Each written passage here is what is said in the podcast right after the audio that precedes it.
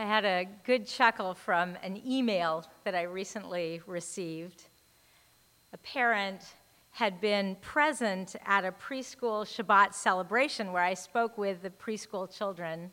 She wrote, Dearest Rabbi Singer, I believe it was you who addressed the little ones and visitors at Shabbat on Friday. You mentioned a book about a family road trip that could be helpful for siblings to get along with each other, going so far as to pray for one who annoys you. It was quite noisy as you were speaking, and I couldn't quite make out the name of that book. Would you please forward the name to this email address? We would appreciate it very much. Thank you. So, what makes me laugh is that the book I was telling the children about is the Torah. Great book. It's, you have summer, you got to read something, I recommend it. This is the time of year when families take vacations, road trips, camping trips, car trips. Because more people are away at this time, we miss the very Torah stories that describe the dynamics of a long, hot family road trip par excellence. In our Torah, the Israelite family has been freed from enslavement, but must take this long, hot, cranky trip, traveling in close quarters until they reach the promised land.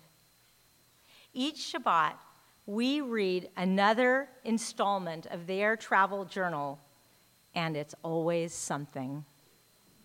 This Shabbat, one of the Levite tribe, Korach, asserts himself as Moses' equal. He foments a rebellion against Moses, Miriam, and Aaron, basically saying to them, Who made you the boss of us?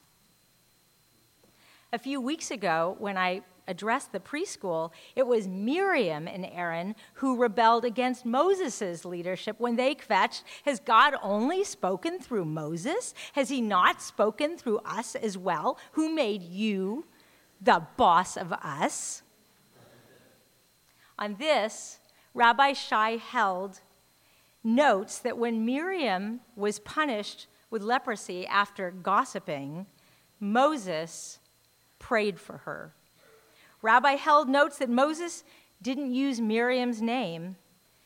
He said, El Elna Rafana La, please heal her.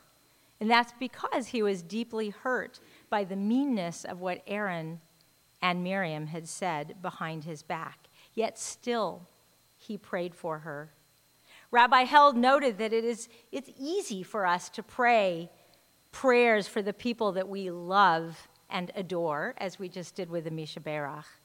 But what a challenge to say prayers for the people who annoy us or hurt us or bother us. What a powerful character builder to think good thoughts for the difficult people who travel with us in our lives. Now, another week, another rebellion. This time, when it is Korach who speaks ill of Moses and turns a large number of fellow travelers against him, Torah says, when Moses heard this, he fell on his face. We don't know exactly what that means. Maybe he prayed. But likely, Moses was yet again stung by this negative attack on his leadership. It's no wonder that leaders tend to either become terribly arrogant or simply to burn out. I turn to another commentary by Rabbi Held. He notes that as a result of Korach's rebellion, God launches a demonstration that God has indeed chosen Moses and no one else by dramatically ending Korach's rebellion if you like huge events and you've already seen Jurassic World, you can read this week's Torah portion. You'll see it is gruesome. Then God clarifies the leadership roles of the different types of leaders, including the Levites, the tribe from which Korach comes. Rabbi Held calls our attention to a difficult to translate Torah expression, matanat nitunim la'adonai, which is often translated These leadership responsibilities are assigned to you in dedication to God. Torah repeats this expression one verse later, this time to the Kohanim I make your priesthood a service of dedication, avodat matana. Rabbi Held notes that avodat matana, matana, it means gift. Rashi explains that the priestly service is a gift I have given you. So rather than dwell on the obligation and hardship of leadership, as any leader will do, Torah teaches us to transcend the difficulties and the rebellions in order to focus on the gift of being able to serve God and to serve members of our community.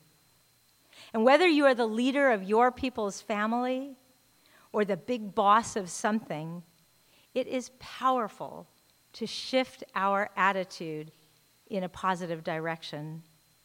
This attitude shift also reminds us it's not because we're so special or amazing or powerful that we are leaders.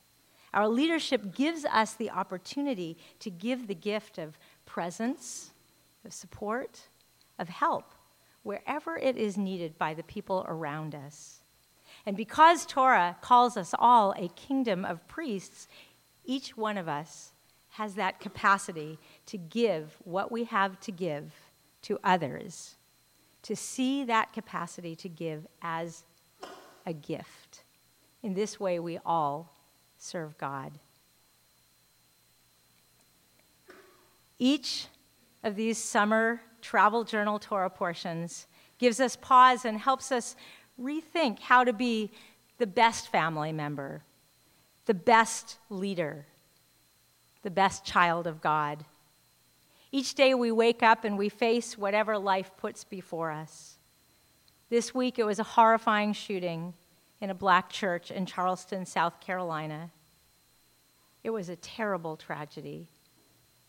And our hearts go out to all the families at the Emanuel AME Church. We are shocked and dismayed to have such a hateful thing happen. But it is our privilege, our gift, to use our own leadership to fight against racism and gun violence. May our Torah's teachings focus and direct us all to continue the long, exhausting journey toward a promised land of peace and justice for all. Amen.